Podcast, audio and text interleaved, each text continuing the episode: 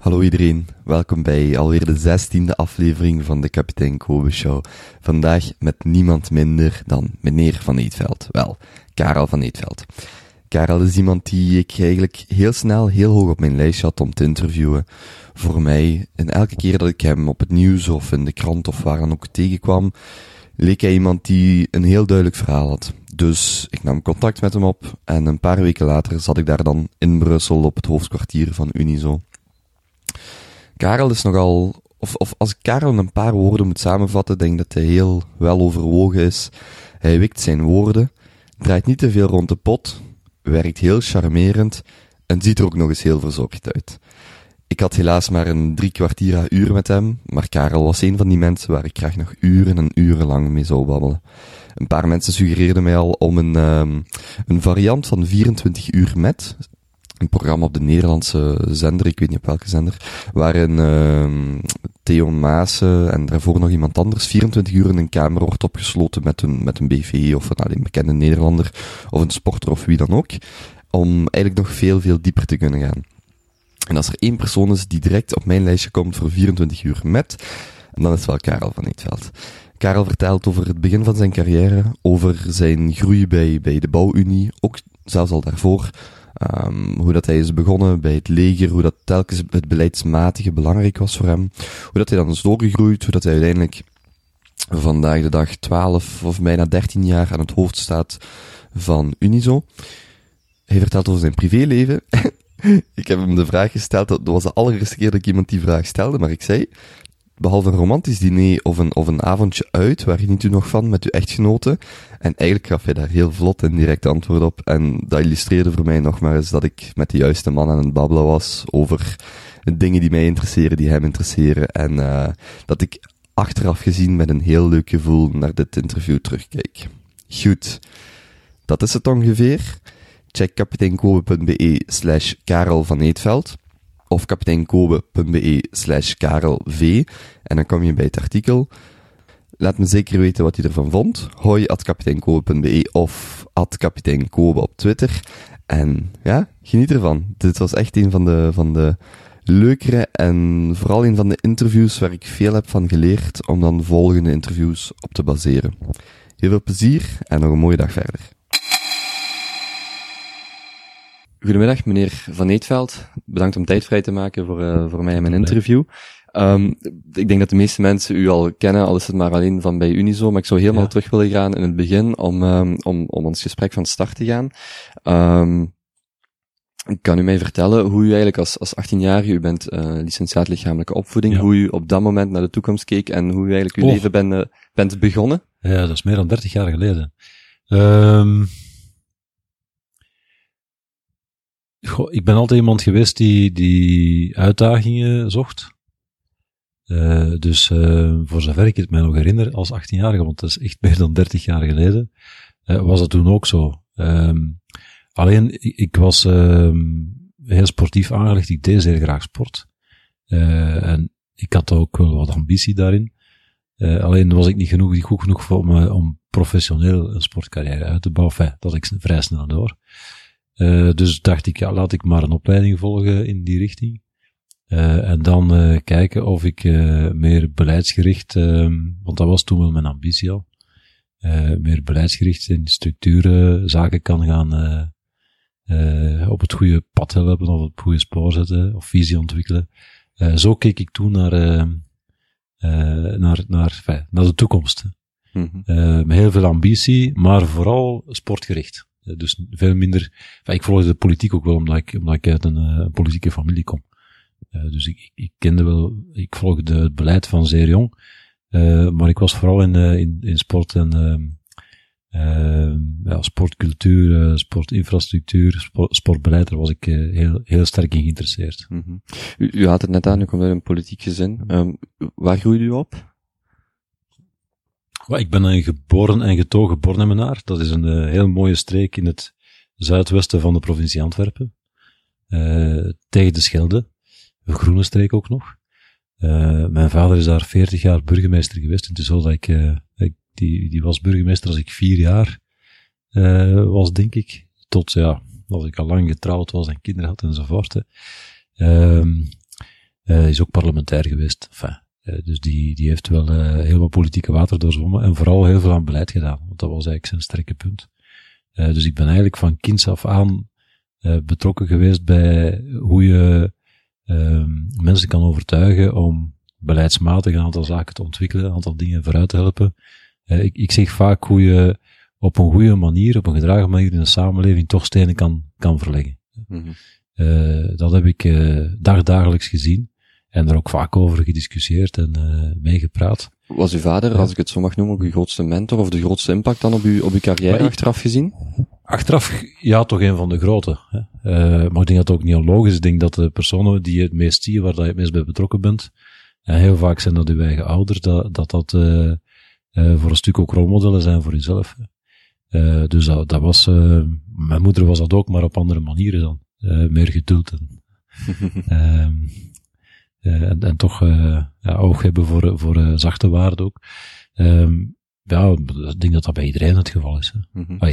U werd niet gepusht uh, op uw achttiende dan, nee. om, om beleidsmatig iets te gaan, nee. of Pol en Sok bijvoorbeeld nee. te studeren? Nee, ja, uh, niet Pol en Sok. Nee. M- mijn vader vond dat ik uh, economie of rechten moest studeren. Mm-hmm. Uh, omdat hij dacht dat dat de meeste toekomst uh, gaf. Uh, ik kom uit een klassieke opleiding. Enfin, klassiek... Uh, Uh, ik heb Latijn-wetenschappen gedaan in mijn humaniora. Uh, en hij dacht, ja, dat is de beste richting. Uh, maar ik heb vrij snel, uh, ook van vrij jong, had ik een heel sterke eigen mening.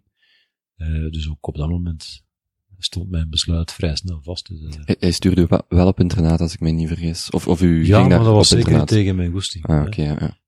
Uh, Ik kom nog uit een generatie waar jongeren aanvaarden wat hun ouders hun vroegen. En, en zeker op die leeftijd. Ik was de oudste van vier. Mijn vader, die, die ja, een politicus is, is die werkt, mensen werken keihard, dat vergeten heel veel mensen. Uh, veertig uur een week bestaat daar niet, vijftig uur een week bestaat daar niet, zestig uur een week bestaat daar niet. Dat is vierentwintig zeven hè, voor zo iemand. Uh, dus uh, mijn moeder stond er alleen voor, opvoeding van vier kinderen. Dat was voor haar alleen en nou, die vier zaten redelijk dicht bij elkaar. Uh, dus het was voor haar ook iets gemakkelijker dat een van de kinderen op zijn minst uh, toch enkele dagen uh, het huis uit was. Dat was een, een zorg minder. Maar ik heb daar geen slechte herinneringen aan overgehouden. Tegendeel, ik heb vooral goede herinneringen uit die internaatstijd gehad. Mm-hmm. U rond dan uw studie af. Ja. Hoe begon dan toen uw carrière? Ik heb op het einde van mijn studie... Um, Uh, want met dat diploma, je hebt eigenlijk niet zoveel mogelijkheden. Uh, ofwel ga je het onderwijs. Uh, ik heb ook, uh, ook alle attesten gehaald om te kunnen lesgeven. Want dat zat in onze opleiding. Uh, ofwel ging je toen in, in de commerciële sector als medisch vertegenwoordiger. Want veel van mijn jaargenoten hebben dat gedaan. Uh, ofwel, maar dat waren uitzonderingen, uh, ging je in de richting van sportbeleid. Maar dan moest er op dat moment... een vacature zijn bij BLOSO of bij B O I C, wat heel klein was uh, toen al, uh, dus, of, of in een of andere federatie. Uh, maar dat stelde eigenlijk allemaal niet zoveel voor, dus die mogelijkheden waren niet zo dik gezaaid. Hè. Uh, dus wat heb ik dan gedaan? Ik heb nog een jaar uh, bijgestudeerd, ik heb nog een jaar economie gevolgd. Uh, ik ben wel op het einde van het jaar ermee gestopt, maar wow, ik heb toch wel een economische vorming ook nog gehad en die is me wel goed uitgekomen. Uh, ik heb dan een stuk van mijn legerdienst op een kabinet gedaan. Uh, dat was weer die politieke link. Uh, even nog op dat kabinet gewerkt. En dan ben ik vrij snel naar een federatie gegaan. Ik wou eigenlijk zelfstandig worden. Mm-hmm. Maar helemaal op het einde, na mijn legerdienst, dacht ik, ja, uh, de opportuniteit in de richting die, die ik wou, namelijk uh, sportbeleid, lag niet voor de hand. Uh, of die mogelijkheid was er op dat moment niet. En alle andere dingen interesseerden mij minder. Uh, dus dacht ik, ja, dan moet ik maar zelf iets uitbouwen. Maar niet komende uit een uh, zelfstandige omgeving, want in mijn familie, nu wel, maar toen zaten, zou je even moeten denken, uh, ja, uh, niet, uh, niet echt uh, ondernemers of zelfstandigen. Dus zo evident was dat ook niet. Uh, en mijn, mijn vader zei toen, ja, dan moet je eerst ook gaan praten met mensen die, die dat kennen, die dat gewoon zijn. Uh, en ik ben zo terechtgekomen bij een oude minister die toen voorzitter was van een bouwfederatie. Antwerpenaar, Paul Akkermans, die ook uh, voorzitter van N C M V nog geweest is, uh, uh, voordien ay, door de wol geverfd als ondernemer. Uh, en ik ging aan hem vragen, wat moet ik doen om, om ondernemer te worden? En die zei tegen mij, manneke, je zou beter bij mij eens komen werken. Dan weten we wat dat is, ay, plat Antwerps. Uh, die heeft mij toen gevraagd om, om in zijn bouwfederatie, die zei, ja, weet je wat, uh, kom eerst op de bouwfederatie hier wat werken. Ik zei, ja, dat bouwen, ik ken dat niet. Ik bedoel, uh, ik heb dat is de bouwunie van, van vandaag. Ja, de bouwunie van vandaag. Ja, ja. Ik kende wel iets van ruimtelijke ordening, omdat ik dat op kabinet gedaan had en zo, maar uh, uh, zei, ja, maar we hebben vooral mensen nodig die, die in het verenigingsleven actief zijn, die vormingen geven aan die aannemers, uh, over hoe dat je een kost uh, calculeert. Enfin, dat wist ik wel, want ik had dan toch wel de economische opleiding gehad. Uh, ja, die die verenigingen sterker maakt, die mensen aanspreekt. Uh, dus dat soort van zaken. Uh, en die ook ja, van alles ontwikkeld. Uh, dus ik ben dat beginnen doen. En eigenlijk was dat wel plezant. Hè. Uh, was heel vaak, s'avonds toen al, uh, maar heel vaak tussen mensen, tussen ondernemers ook. Uh, heel vaak luisteren naar wat dat ze nodig hebben en dan programma's ontwikkelen uh, in, in, ja, in die richting. En ja, daar het geld voor zoeken, want we hadden geen geld. Dat was elke keer, dat was eigenlijk al ondernemen. Hè. Uh, er was een uitdaging die je hoorde van ondernemers en dan was de boodschap, oké, okay, doe dat nu maar, je hebt geen geld. Gaat dat geld maar zoeken, organiseert dat maar allemaal. En uh, dus dat was eigenlijk een hele leuke tijd. En ik amuseerde mij daar vrij snel.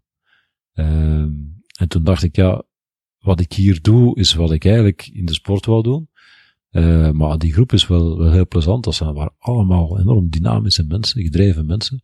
En dat zijn ondernemers. Hè. Dus als je daartussen staat, dat is echt wel, echt wel meestal toch plezant.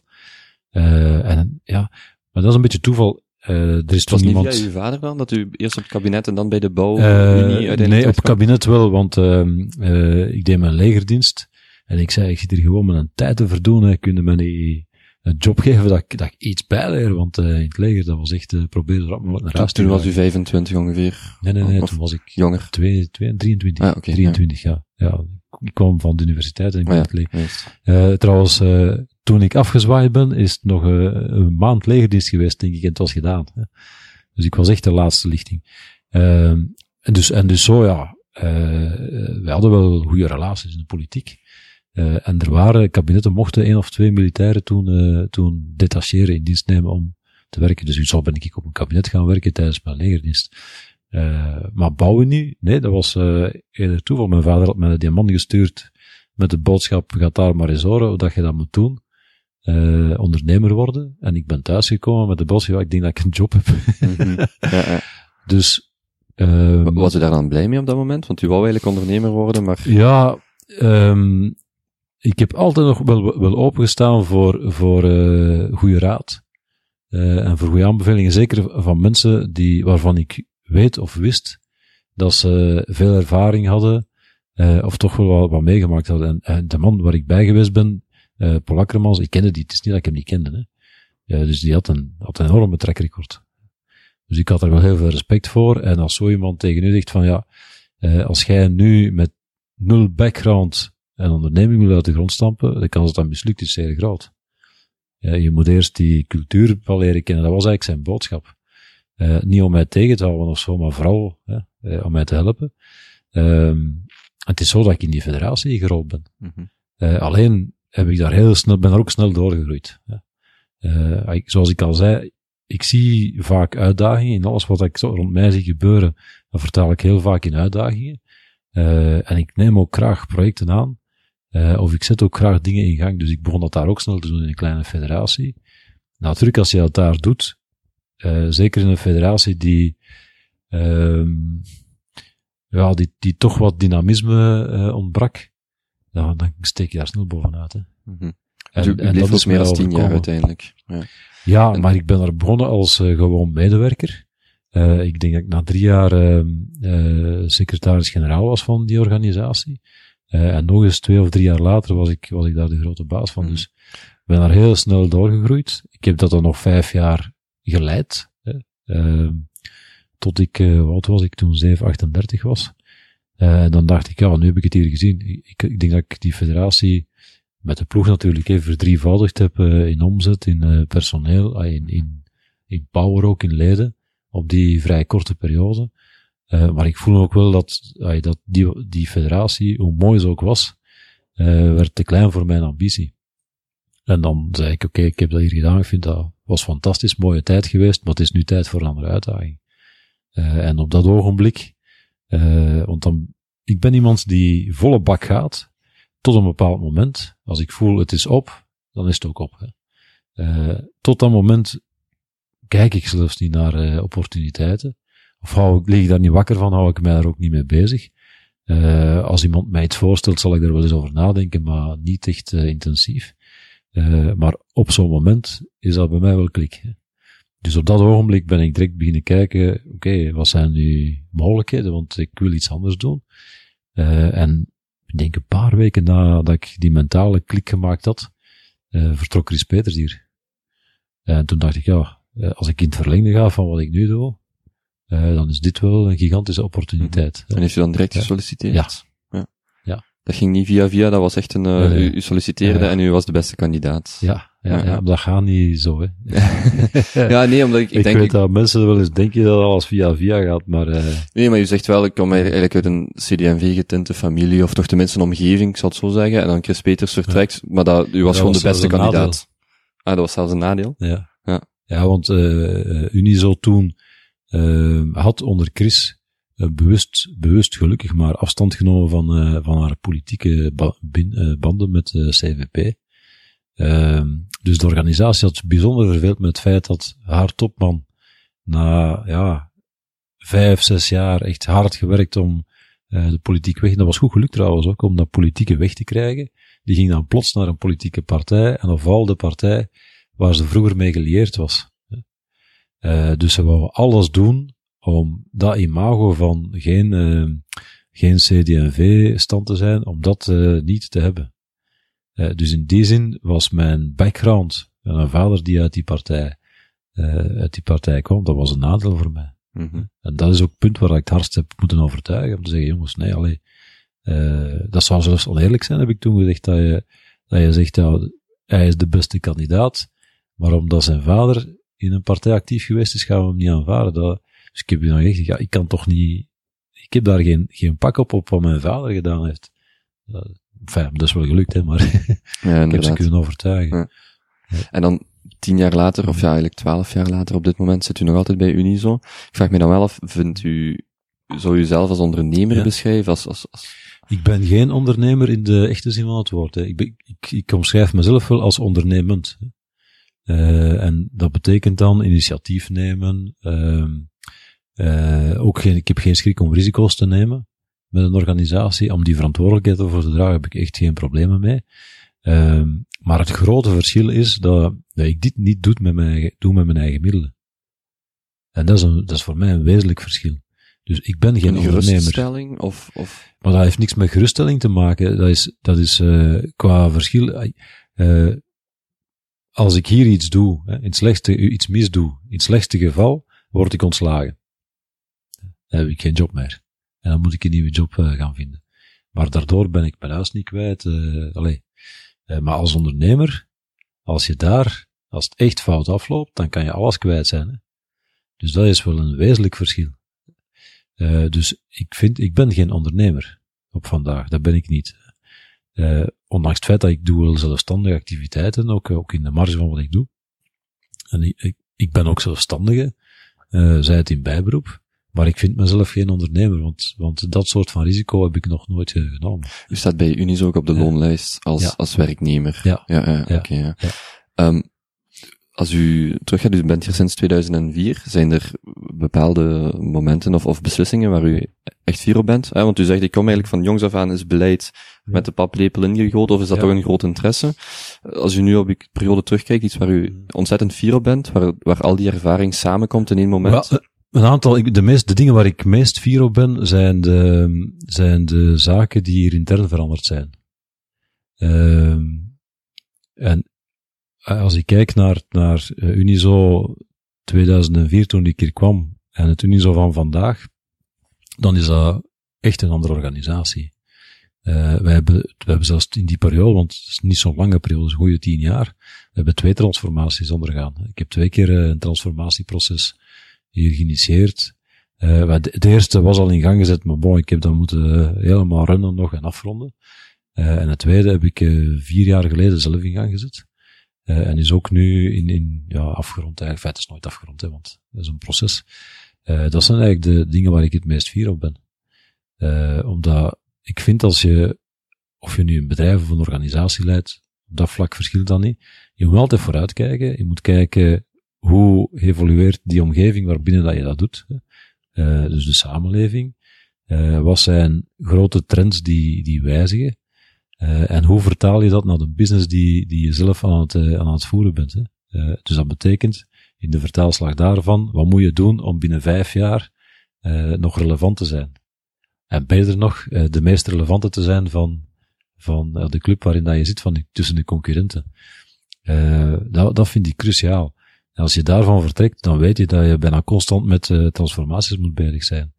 Uh, en op zich, een transformatie uittekenen is eigenlijk niet moeilijk, hè. Je kijkt naar grote trends. Uh, met een paar mensen kan je dat doen, hè. Uh, je, je, je plakt er management op.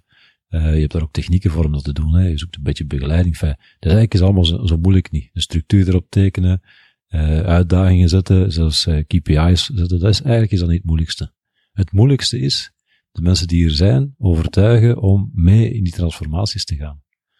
En in, in een bedrijf als Unizo is dat niet alleen de, de tweehonderddertig, tweehonderdveertig mensen die hier werken, maar ook de drieduizend bestuursleden, vrijwilligers die, die, ja, in en rond Unizo-cirkel, die moet je ook overtuigen. Uh, en dat is Lukt gelukt. U dat goed? Ja, ik denk dat dat lukt, want anders zou, zouden we niet staan waar we nu staan. Hè. Mm-hmm. Ja, natuurlijk, dat is met vallen en opstaan. Hè. Uh, en dat is, dat is heel vaak een proces. Je hebt, je merkt ook dat soms, soms dingen mislukken, maar dan moet je flexibel zijn en proberen schakelen en andere dingen doen. Of op een andere manier naar diezelfde doelen gaan. Maar je moet wel altijd je doelen voor ogen houden. Mm-hmm. Dat is heel belangrijk. Ik heb ook geleerd dat, dat, uh, dat het heel belangrijk is om beslissingen te durven nemen. Uh, het is zelfs beter van, van misschien een deels foute beslissing te nemen dan geen beslissingen. Uh, en, en, uh, maar dat leer je ook al doende. En dat, dat volhouden, uh, vind ik op zich ook wel al een, een realisatie. Hoe kan iemand zoiets leren? Hoe kan iemand daarin beter worden? Um, Eén, door, door het te durven doen. Uh, twee, door als je dat doet, door te praten met mensen die gewoon zijn van beslissingen te nemen. Uh, en te luisteren hoe dat je, dat, hoe dat je zo'n dingen best aanpakt. Hè. Uh, en wat is dat dan? Ja, uh, maak een aantal parameters op basis waarvan je beslissing fundeert. Uh, weeg altijd pro en contra af. Doe, doe dat altijd. Uh, maar ik zeg er heel vaak bij, kijk naar de tien redenen om iets wel te doen en niet naar de honderd om iets niet te doen. En als die tien zwaar genoeg wegen, vergeet dan die honderd. Je kunt die gebruiken om mogelijke valkuilen wel te vermijden. Uh, maar als je te vaak daarop richt, dan raak je niet meer vooruit. Mm-hmm. Dus je moet, je moet wel uh, vooruit gaan. En op een positieve manier. Maar nog eens, die, die transformaties, die, die zijn wel fundamenteel. Uh, wat zeker vandaag, hè, we gaan van Uh, eigenlijk vrij snel, hè, op, op enkele decennia gaan we van een, een industrieel, post-industriële, sociaal-economische omgeving en mensen die gewoon zijn van daarin te werken, namelijk, ik, ik ben zeker wat het binnen vijf jaar gaat zijn en binnen tien jaar, mijn job verandert wel een beetje, maar niet veel, ik moet een beetje leren, maar niet veel, uh, en ik ben zeker dat ik hier, dat ik hier zal kunnen, kunnen blijven tot het einde van mijn carrière. En een zeker pensioen. Uh, dat er nog eens bij, ja, daar zwijg ik dan nog van. Hè. Uh, van, van zoiets moet je, moet je gaan naar Uh, nee. Als je niet verandert, vlieg je buiten. Ik, ik stel het bewust heel scherp. Hè. Uh, maar we gaan uiteraard alles doen om te zorgen dat je kunt mee veranderen. De dingen die we vandaag doen, binnen vijf jaar, als we die nog doen, zijn we eraan. Zijn we gezien. Dan bestaan we niet meer. Dus we moeten constant met andere dingen kunnen bezig zijn. Uh, en dat betekent dat je, dat je die mensen wendbaar moet maken.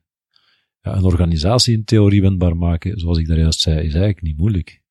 Wat uitvoeren, de mensen meekrijgen. Zo. Maar in uitvoering is dat een heel ander verhaal, want dat is, dat is pure uh, human resources business, dat is, dat is een mensenzaak. Mm-hmm. Uh, en dat is, dat is uh, overtuigen, lead by example, is bijzonder belangrijk daarin. Uh, als je zelf niet duizend procent consequent bent in de dingen die je vraagt van die mensen, dan lukt het niet. Hè? Mm-hmm. Uh, want dan geef je ze argumenten om het niet te doen. Uh, ik kan me wel voorstellen dat heel veel mensen ook, ook daartegen reageren en, en zich daartegen verzetten. Hoe, hoe reageert u dan op mensen die uw ideeën maar niks vinden? Of, of zelfs, well, das, das, als, als er medewerkers zijn, uh, uh, is dat, maar, één, ik heb niet de waarheid in pacht. Hè. Dus het is niet zo dat hier ene persoon zegt, we moeten naar daar en dat is het enige pad. Zo, zo gaat dat ook niet. Je moet altijd, uh, je doet als ploeg met een directie. Enfin, we zijn ook geen klein bedrijfje niet meer. Hè. Dus bij ons dan met een directie en zelfs een raad van bestuur. Van vrijwilligers die ook mee, mee in bad moet genomen worden. Dus, dus uh, overtuigen, uw mening bijstellen, Uh, heel vaak, uh, als ik van hier naar daar wil, bij mij is dat één lijn. Hè? Uh, en ik wil daar zo rap mogelijk geraken. Ik zit zo in elkaar. Uh, maar als je dat met zoveel mensen moet doen, dan weet je dat je een keer naar links, een keer naar rechts. Dus dat, dat zijn paden zoeken. Dat kan je niet alleen. Hè? Je hebt daar andere mensen voor nodig die argumenten geven waarom dat je een beetje naar links of een beetje naar rechts moet gaan. En het is daarom dat ik zei, maar je moet wel dat einddoel in de gaten houden. Nou, anders ben je weg in andere richtingen. Dus, dus dat is dan mijn taak, vooral om elke keer terug in de richting van dat einddoel te gaan. Um, maar dat is ja, luisteren, uh, durven uw mening bijstellen, uh, maar toch kordaat zijn als het erop aankomt en zeggen, oké, okay, uh, we hebben nu alle elementen bekeken. Uh, bon, dat is het zeker niet, maar die andere ook niet. Dus we gaan we kiezen voor dat pad, iedereen akkoord, maar dan kiezen we ook voor dat pad. Mm-hmm. En dan moeten ze de dag nadien niet komen zagen, zagen dat het een beetje te veel links of rechts is. Nee, nee, dat is dat pad. En, en kritiek van buitenaf? Mensen van buitenaf die zeggen, het is maar, maar links. Ik wou nog antwoorden, als oh, mensen intern niet mee willen, één, uh, gaan we ze proberen overtuigen uh, dat het voor hun best is om mee te gaan. Uh, maar als dat niet lukt, ja, dan nemen we afscheid gewoon. Hè. Dan zeggen we dat ook. Uh, ik maak niet iemand ge- gelukkig door die tegen zijn zin in een project te houden, dat heeft geen zin. Uh, en, en dat zeg ik vaak ook, va- vaak zo vaak gebeurt dat niet, maar als dat zich voordoet, zeg ik dat ook zelf. Hè.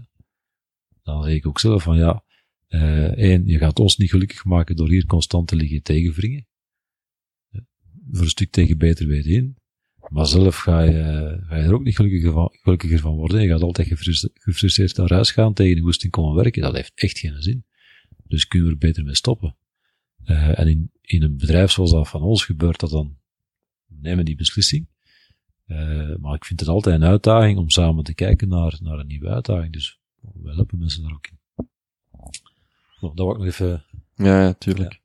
En dan extern, want u zit natuurlijk in een functie ja. waar dat er ook veel externe, ik denk maar aan vakbonden, aan, aan de politiek, aan andere factoren die, die een rol spelen op uw beleid en op uw beslissingen, of toch mogelijk daarop doorwegen. Hoe gaat u daarmee om als dan als, als persoon A of B u, u volledig onderuit haalt? Um, dat heb ik nog niet vaak meegemaakt, eerlijk gezegd. Um, maar ik luister altijd. Hè. Uh, ik ben altijd geïnteresseerd in, in kritiek als die gefundeerd is. Dus wat ik heel vaak doe dan is... is uh, luisteren, vragen stellen om te kijken waarom komt die, dit of dat soort van kritiek. Uh, waarom doe ik dat? Omdat je dan heel snel het gefundeerde van het, on, het ongefundeerde kan weghalen. En dat is een beetje zoals ik daar juist dat voorbeeld gaf van, van je gaat ergens naartoe, de kortste weg is de rechte lijn. Uh, maar als kritiek gefundeerd is, is het soms beter van een beetje zigzag te gaan, omdat je dan mensen kan meenemen. Uh, ook van vakbonden, bijvoorbeeld. Uh. Uh, dus het is heel belangrijk van te luisteren en zeker de gefundeerde dingen eruit te halen en uw mening een stukje bij te stellen. Daar is eigenlijk, daar is op zich niks mis mee. Uh, als het ongefundeerd is, dan interesseert het mij niet. Als het sloganesk is, wat heel vaak gebeurt uh, in de politiek, uh, heel sloganesk, dan, nou, ik, ik lees dat zelfs niet. Mm-hmm. Uh, ik maak heel vaak mee dat, dat, omdat ik ook wel een beetje een publieke figuur ben hè, en ook uitspraken doe heel vaak in de media, uh, heel veel mensen hebben daar een mening over. Uh, ik moet eerlijk zeggen, de commentaren in, op Facebook, op social media, uh, in kranten, op de websites, ik lees dat nooit. Dat lees ik nooit. Dat interesseert mij eigenlijk niet. Mm-hmm. Omdat dat van negenennegentig procent commentaar zijn van mensen die vanuit een frustratie, uh, oh. en dat is soms, uh, maar in het begin, uh, ik, ik heb het eigenlijk nooit echt vaak gelezen. Uh, Eén, omdat ik geen tijd had vooral, maar goed.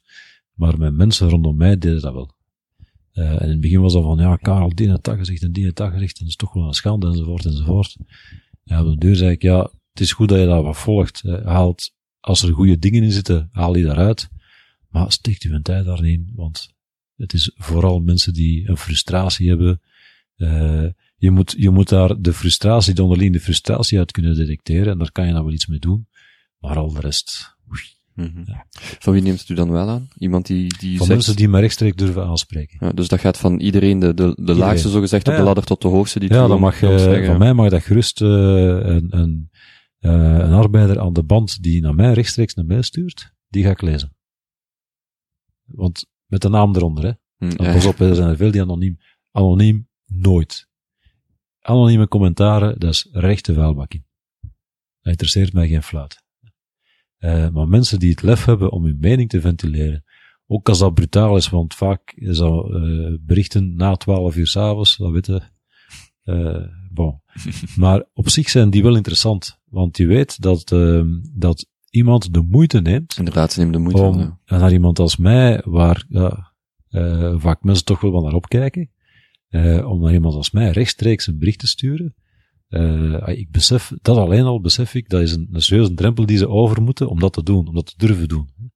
Uh, en zelfs als het dan hard is en, uh, en uh, als er heel veel frustratie in zit, uh, dan doe ik daar iets mee. Uh, dus op dat soort van berichten antwoord ik bijna altijd zelf. Uh, natuurlijk, ik kan geen litanie schrijven, hè. Mm-hmm. Maar ik lees dat wel heel vlug. Uh, ik probeer daar uit te halen wat de frustratie is. Soms stel ik, antwoord ik mijn mailtje en stel ik een vraag van, oké, okay, ik heb niet goed begrepen, wat is eigenlijk het probleem? Uh, maar heel vaak uh, leg ik heel in het kort uit waarom we bepaalde dingen voorstellen.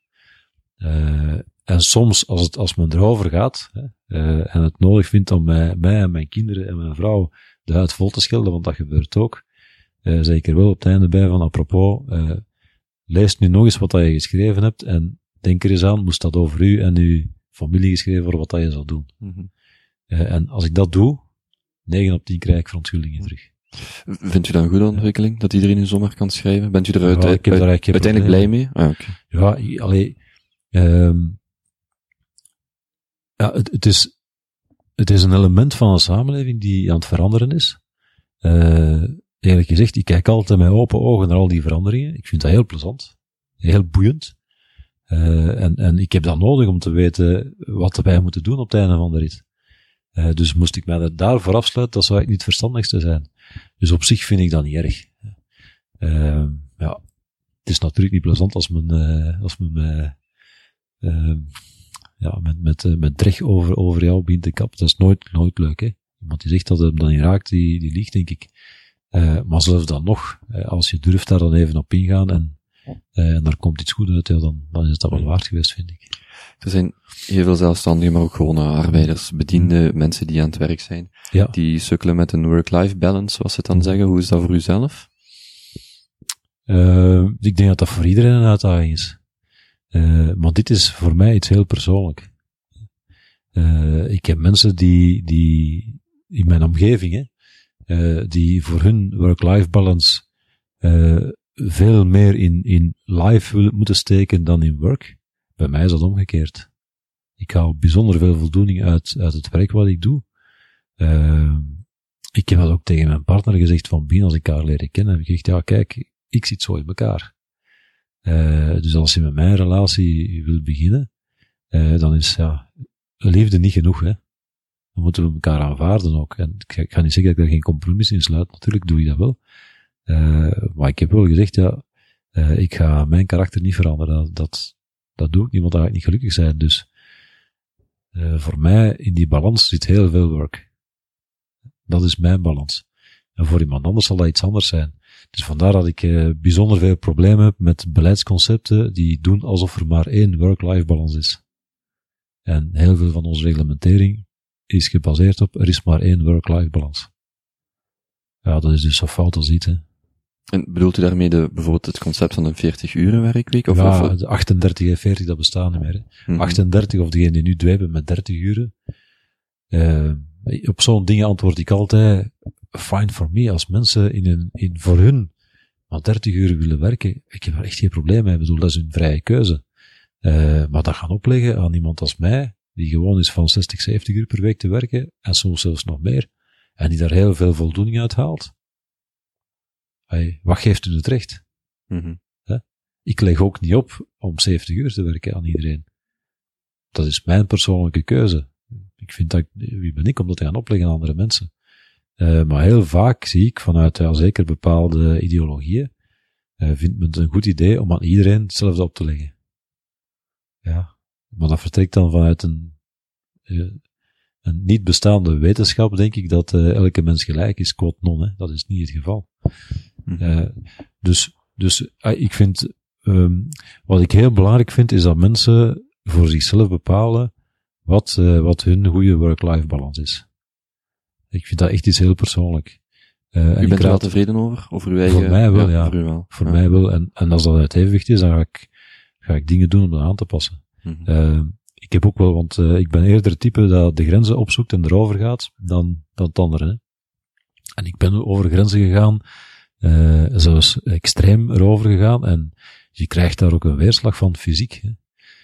Uh, dus ja, als je dat weet, uh, dat, uh, ja, het is niet oneindig rekbaar. Hè. Dus je voelt op uh, een bepaald ogenblik ook wel tot waar je kan gaan, en, en je moet dat ook aanpassen. Ook je omgeving bepaalt, hè. Als, als mijn kinderen beginnen zeggen van, wie zeg je nu weer? Ja. Uh, ja, dan weet je, oh, ja, uh, nu moet ik toch wel, wel even bijsturen. Dus ik heb wel oog voor, voor de reacties van, van mijn eigen lichaam en mijn omgeving. Mm-hmm. Uh, in het begin, wow, tot mijn scha en schand. Mm-hmm. uh, maar op een bepaald ogenblik, ik word nu vijftig binnenkort, dus uh, stilaan heb je min of meer door hoe het gaat. Nooit volledig, maar toch min of meer. Mm-hmm.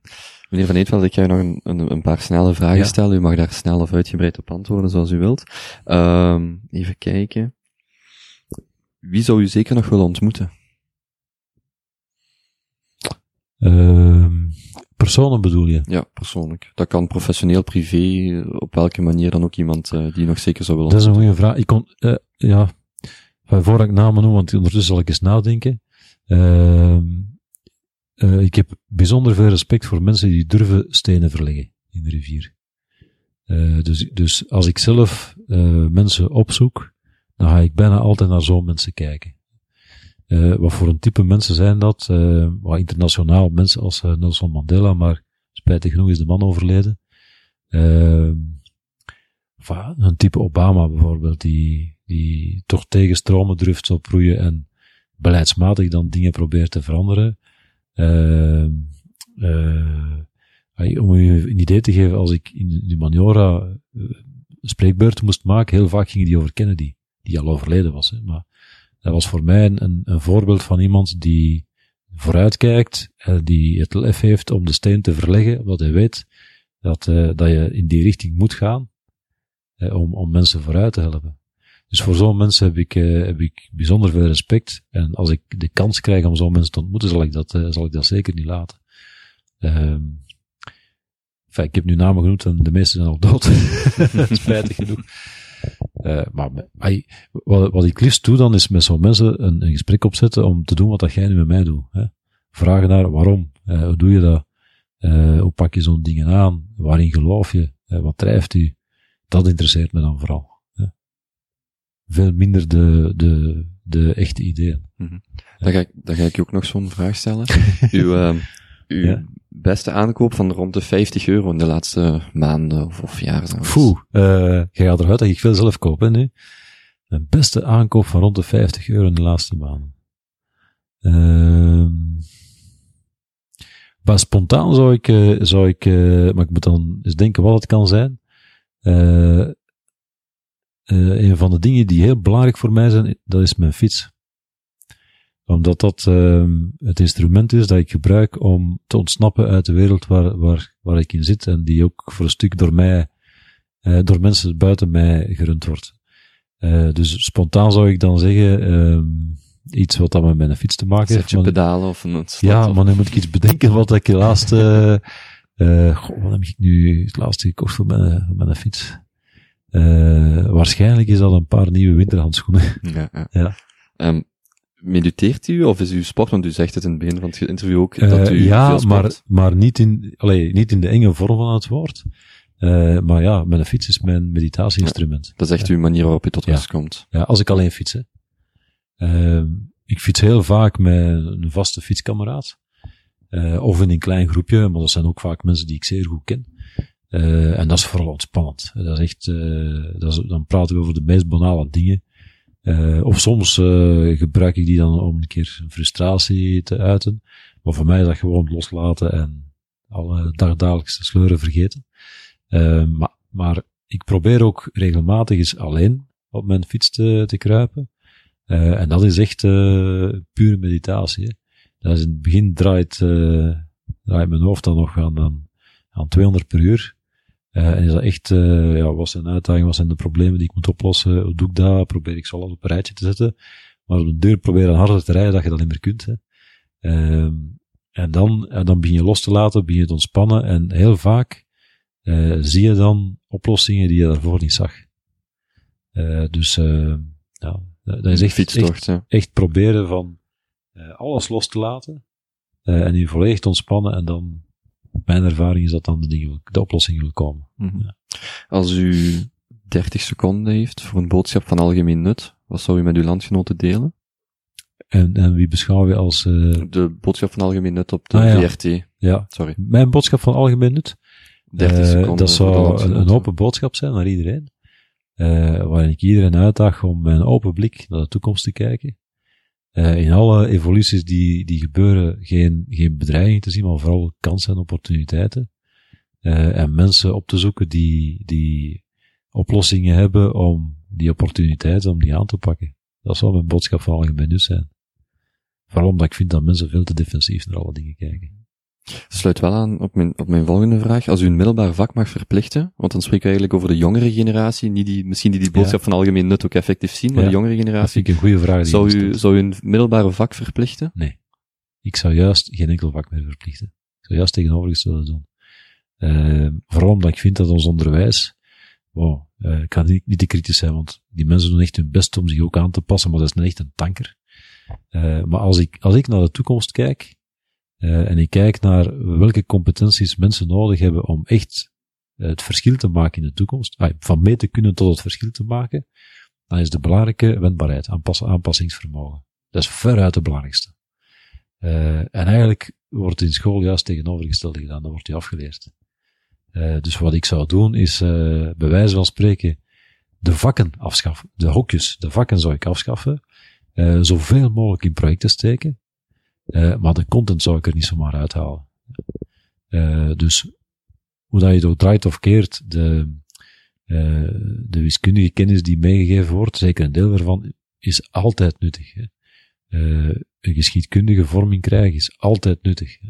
De talen leren, dat is bijzonder nuttig. Ja, alleen de contexten waarin die gebeuren vandaag, dat is altijd zeer eng. Altijd binnen dat vak. Nooit vakoverschrijdend. Terwijl je nu juist alles vakoverschrijdend moet doen. Ook hier in de organisatie, ik heb al juist gezegd uh, dat we tra- twee transformaties hebben doorgevoerd. Uh, het meest fundamenteel in de tweede transformatie voor mij was uh, het weghalen van de schotten tussen alle diensten. En mensen overtuigen dat... Uh, uh, bedoelt dat u de, de ideologische schot of nee, effectief nee, de, de werkvloer? Nee, nee, de werk, dus, dus ja, okay. Tussen uh, financiële dienst, een marketingdienst, een communicatiedienst, een studiedienst... Uh, Ja, wij hebben een segmentenwerking die eigenlijk uh, dienst- en productontwikkeling doet. Hè. Uh, maar dat zijn allemaal diensten die op zichzelf dingen deden. Allemaal heel goed, hè. Uh, maar, maar ik zag ook wel dat dat niet werkte. Allee, dat dat op zich niet meer werkt in na, na de toekomst. Dat je uh, projecten moet durven lanceren. En daar ja, mensen met financiële kennis, I T-kennis, commerciële kennis, uh, mensen die creatief zijn. Je moet daar kleine teams van maken die zo'n project in gang duwen. En dan kan je iedereen terug zijn eigen ding laten ontwikkelen. Uh, dat, daar ligt echt de toekomst. Daar ben ik echt zeker van. Als ik, als ik kijk naar mensen van uw generatie die, die nu het verschil maken, dat zijn bijna allemaal mensen die zo werken. Die netwerkjes opzetten, uh, die heel vluchtig zijn. Dat zijn nooit heel vaste, langdurige netwerken. Uh, waarom? Omdat de evoluties die we doormaken gaan zo snel, dat je, dat je goede, maar vluchtige netwerken nodig hebt om elke keer een goed antwoord op die evoluties te kunnen formuleren. En die kennis zit dus vandaag daar, maar morgen misschien ergens anders. En dat zou al vanuit het middelbaar op dat systeem bijvoorbeeld kunnen absoluut, worden. Absoluut. Ja, en, ja. en dat, dat is perfect mogelijk. Je kan perfect projectmatig gaan werken, maar dan moet, je moet met het onderwijs doen wat ik hier probeer erin te krijgen. In de plaats van de wiskundeleraar, de leraar Frans, de leraar geschiedenis, die elk hun eigen vak en vakinhoud bepalen, moet je die samenzetten en zeggen, oké, okay, eh, laat ons nu eens een, een thema maken. Dus een project waar we een, een ja, iets met integralen, niet echt gemakkelijk denk ik, maar of hè, dat moet wel mogelijk zijn denk ik, bijhalen. Uh, een stuk geschiedenis is altijd mogelijk. Ja, taal. Ik zou niet weten waarom niet, want je kan dat dan in andere taal doen. Uh, ik denk dat het veel leuker zal worden voor, voor leerlingen. Gaat veel dynamischer worden. Ik ben ook zeker dat ze veel meer zouden leren ook en veel meer zouden, zouden oppikken. Maar vooral, het bereidt hen veel beter voor op, op uh, waar ze morgen in terechtkomen dan het vakgerichte van vandaag. Mm-hmm. Dus niet één vak, maar project. Ja, ja. Super. Um, ik wil de tijd respecteren, maar ik u nog twee korte vragen ja, ja. stellen. Um, even kijken. Behalve een romantisch diner of een filmpje, hoe ziet de quali- quality time met uw echtgenoot eruit voor u? Um, dat romantische diner zit daar zeker bij. Um, samen fietsen ook, want uh, zij is ook uh, heel sportief. Hè? Uh, dus uh, dat, dat uh, hoort daar zeker ook bij. Uh, en vooral samen praten vind ik wel heel belangrijk. Uh, samen plannen maken vind ik ook heel belangrijk. Uh, vooruitkijken en... Neemt u daar bewust tijd voor? Uh, u zegt, ja, ja, samen ja, ja, ja. Ja, ja, ja. Uh, mijn, mijn partner is een aanhanger van Franklin Covey. Ik weet niet of die, dat je die kent. Ja. Hij geeft ook les daarin. Uh, uh, die heeft een methode, maar de man is onlangs overleden, Seven Habits ontwikkeld.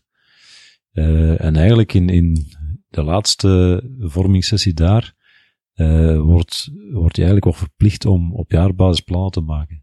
Dus wij doen dat elk jaar samen. Uh, pieken elk jaar samen een ja, toch vrij lang moment. Uh, om echt, een beetje gestructureerd dan, uh, op basis van, ja, waar liggen onze doelen, waar liggen onze ambities, uh, waarin geloven we, uh, wat houdt ons bezig, om op basis daarvan in de richting van gemeenschappelijke plannen te gaan. Uh, maar dat kan even goed zijn, we, we gaan een keer een party organiseren voor alle vrienden, hè, rond een thema, uh, of we, we gaan naar die regio eens op reis, want uh, we willen daar en daar dingen uit oppikken. Uh, of uh, uh, voor de kinderen doen we, willen we die ervaringen eens geven. Uh, of we gaan naar uh, een kookles. Enfin, dat kan van alles zijn. Hè? Hm. Of we gaan samen fietsen naar uh, weet ik veel waar. Um, als allerlaatste vraag. Heeft u, heeft u een favoriet boek of een documentaire? Eigenlijk iets wat iemand, wat, om, om iemand goed oh, op weg te helpen? En iets wat iedereen eens zou kunnen bekijken om, om alles uh, maar om de blik te verruimen? Of misschien nog heel kort schetsen. Ik, ik had bijvoorbeeld ja. ergens gelezen dat u zegt, oké, okay, of dat u van standpunt bent, eigenlijk zou je, is het altijd goed als je uw blik wat verruimt, mm. verder de wereld intrekken. Mm. Ik heb zelf in het buitenland gewoond, maar ik vind het ook moeilijk om gewoon tegen iemand te zeggen, ja, ga nu maar in, ik heb één jaar in Brazilië en één ja. jaar in Hamburg gewoond. Ja. Maar het is heel moeilijk om tegen iemand te zeggen, ja. ga zes maanden naar stad X of stad Y, en dit en dit en dit zult ja. je leren, want dat is meer zo, zo'n softe manier van te leren. Ja. Maar is er iets wat u zegt, kijk, als ik morgen als jonge gast, of zelfs mm. oudere gast, misschien nog interessanter, als vijfenvijftig-plusser, mm. een, een brede raad of een houvast waar die u heeft, waar u zegt, zo op die manier probeer ik misschien in de eerste plaats mijzelf, maar, maar anderen te evalueren? Maar dat is een zeer algemene, hè. Uh, uh, een heel belangrijke vind ik is dat je, dat je altijd je ogen open moet houden en, en Uh, verwonderd moet kunnen zijn over dingen die je ziet. Maar verwonderd in de richting van uh, oh, dat, wat is dat, dat interesseert mij, ik wil daar meer over weten. In, in, in die richting bedoel ik verwonderd. Uh, en je kan dat maar als je vaak uit je normale habitat weggaat.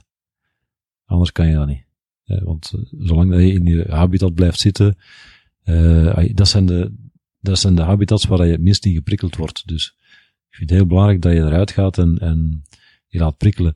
Um, ik, ik ga, vanuit die filosofie vind ik niet zo'n goed idee om te zeggen, lees eens dat boek of kijk eens naar die documentaire. Uh, ik vind het belangrijker om, om een soort van levensstijl je eigen aan te kweken, waarin dat je zegt, uh, ik, ik ga een voorbeeldje geven. Bon, neem nu mijn, mijn geschiedenis als jongeling, alleen in sport geïnteresseerd, bij wijze van spreken, was niet zomaar goed, hè, stil. Uh, dus stel je voor iemand die in de sportwereld zit, die zou ik aanraden om Uh, af en toe is een economisch boek te lezen, dus echt erbuiten, uh, of um, uh, een meer filosofisch boek, uh, of naar documentaires te kijken over, uh, over het leefmilieu of wat dan ook. Dus iets helemaal anders dan waar je in zit. Uh, daar iets over lezen of daar iets over bekijken is belangrijk. Vind, dat is mijn mening. Hè? Uh, waarom? Omdat je dat verplicht om op een andere manier eens naar dingen te kijken. Uh, en, en dat gaat ook als effect hebben dat je toch Uh, op een of andere manier interesse gaat krijgen om meer, meer informatie te hebben over wat, want vaak kijk je naar dingen waar je niet veel van snapt. Hè. Uh, dus als je dat met open ogen doet, ga je dat leren om een techniek aan te, te kweken. Hoe kijk ik naar dingen? Hoe kan ik snel daar informatie uit halen? Uh, en bottom line, uh, hoe gebruik ik dat dan in de zaken waar ik vandaag mee bezig ben? Uh, en, maar dat zijn dingen die ik ook vaak tegen ondernemers zeg. Ondanks het feit dat ik het zelf niet ben, heb ik er wel veel ervaring mee ondertussen. Uh, en zie ik ook wel naar wie zijn de succesverhalen en, en wie zijn degenen die blijven zitten. Succesverhalen zijn altijd diegenen die constant nieuwsgierig naar dingen kijken. En die uit andere omgevingen elementen pikken die ze dan toepassen op hun omgeving. Waarom? Omdat ze daardoor uitzonderlijk worden in hun eigen omgeving. En tegen een handelaar zeg ik bijvoorbeeld, ga regelmatig op reis. Uh, en als je op reis gaat, neem je ontspanning. Maar ga kijken naar handelszaken die doen wat jij doet, maar in de landen waar je naartoe gaat. Want de kans dat ze iets anders doen dan wat jij doet, is zeer groot. Omdat de cultuur wat anders is, uh, de mensen die daar, die daar leven wat anders zijn. Niet om zomaar te pieken, hè, maar om ideeën op te doen. En dat werkt bijna altijd. Mm-hmm. Ja.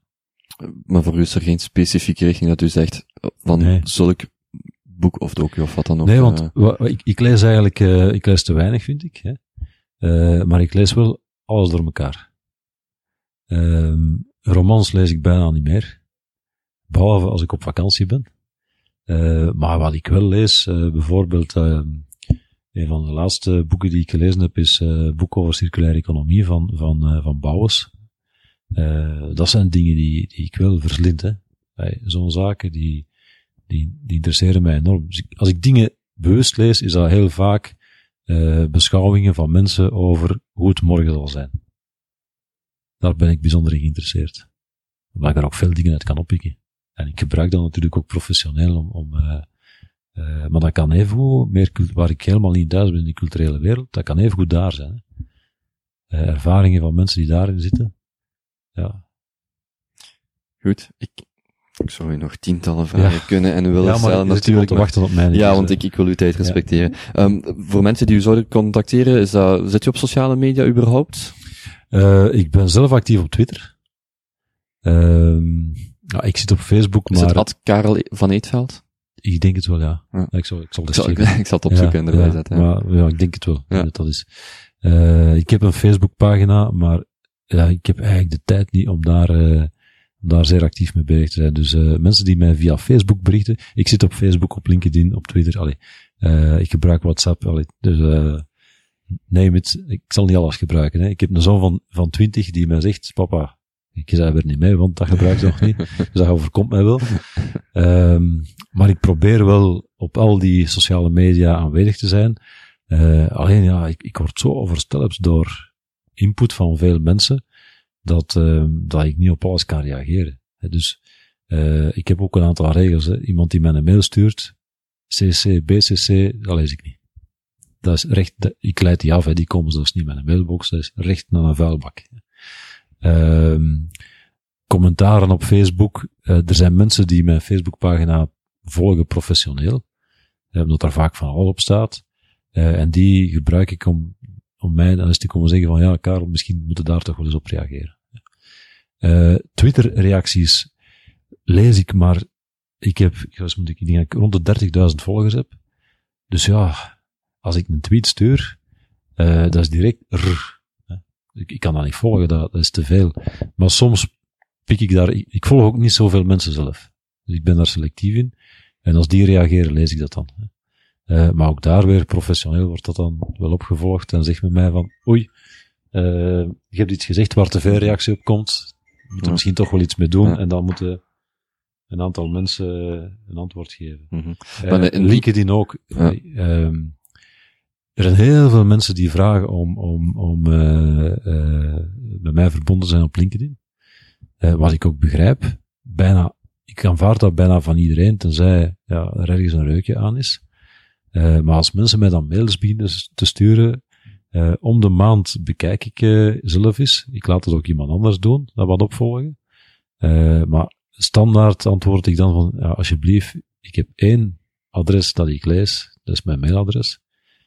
Als je echt een boodschap hebt voor mij, stuur het daarnaar. De kans dat ik snel reageer is veel groter. Mm-hmm. Dus ik dat probeer zo. dat zo een beetje te... Dus voor de ja. mensen die er behoefte zijn, hebben een eerlijke mail... Niet anoniem, met eigen naam ondergetekend. Ja. Daar, uh, Karel en graag ook het waarom, waarom ze doen. Ja, dus, uh, ja. ja. Oké, okay, prima. Dan meneer Van Eetvelt, dan uh, laat ik u naar uw volgende afspraak ja. gaan. Dan hartelijk bedankt om uh, tijd vrij te maken. En, uh, en veel succes. Uh, ja, u hetzelfde. Ja. Bedankt.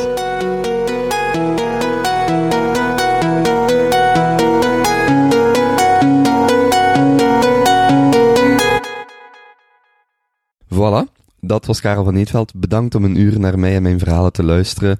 Ik denk dat ik met dit verhaal voor mijzelf, of met dit interview, een bepaald niveau heb gezet waar ik niet van wil afwijken. En de komende gasten van de komende weken doen zeker en vast niet onder voor Karel Van Eetvelt.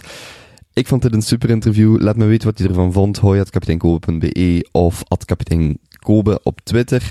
En dan hoor ik en zie ik het wel. Heel veel ge- nee, heel veel geluk en succes nog vandaag. En tot de volgende keer. Yo!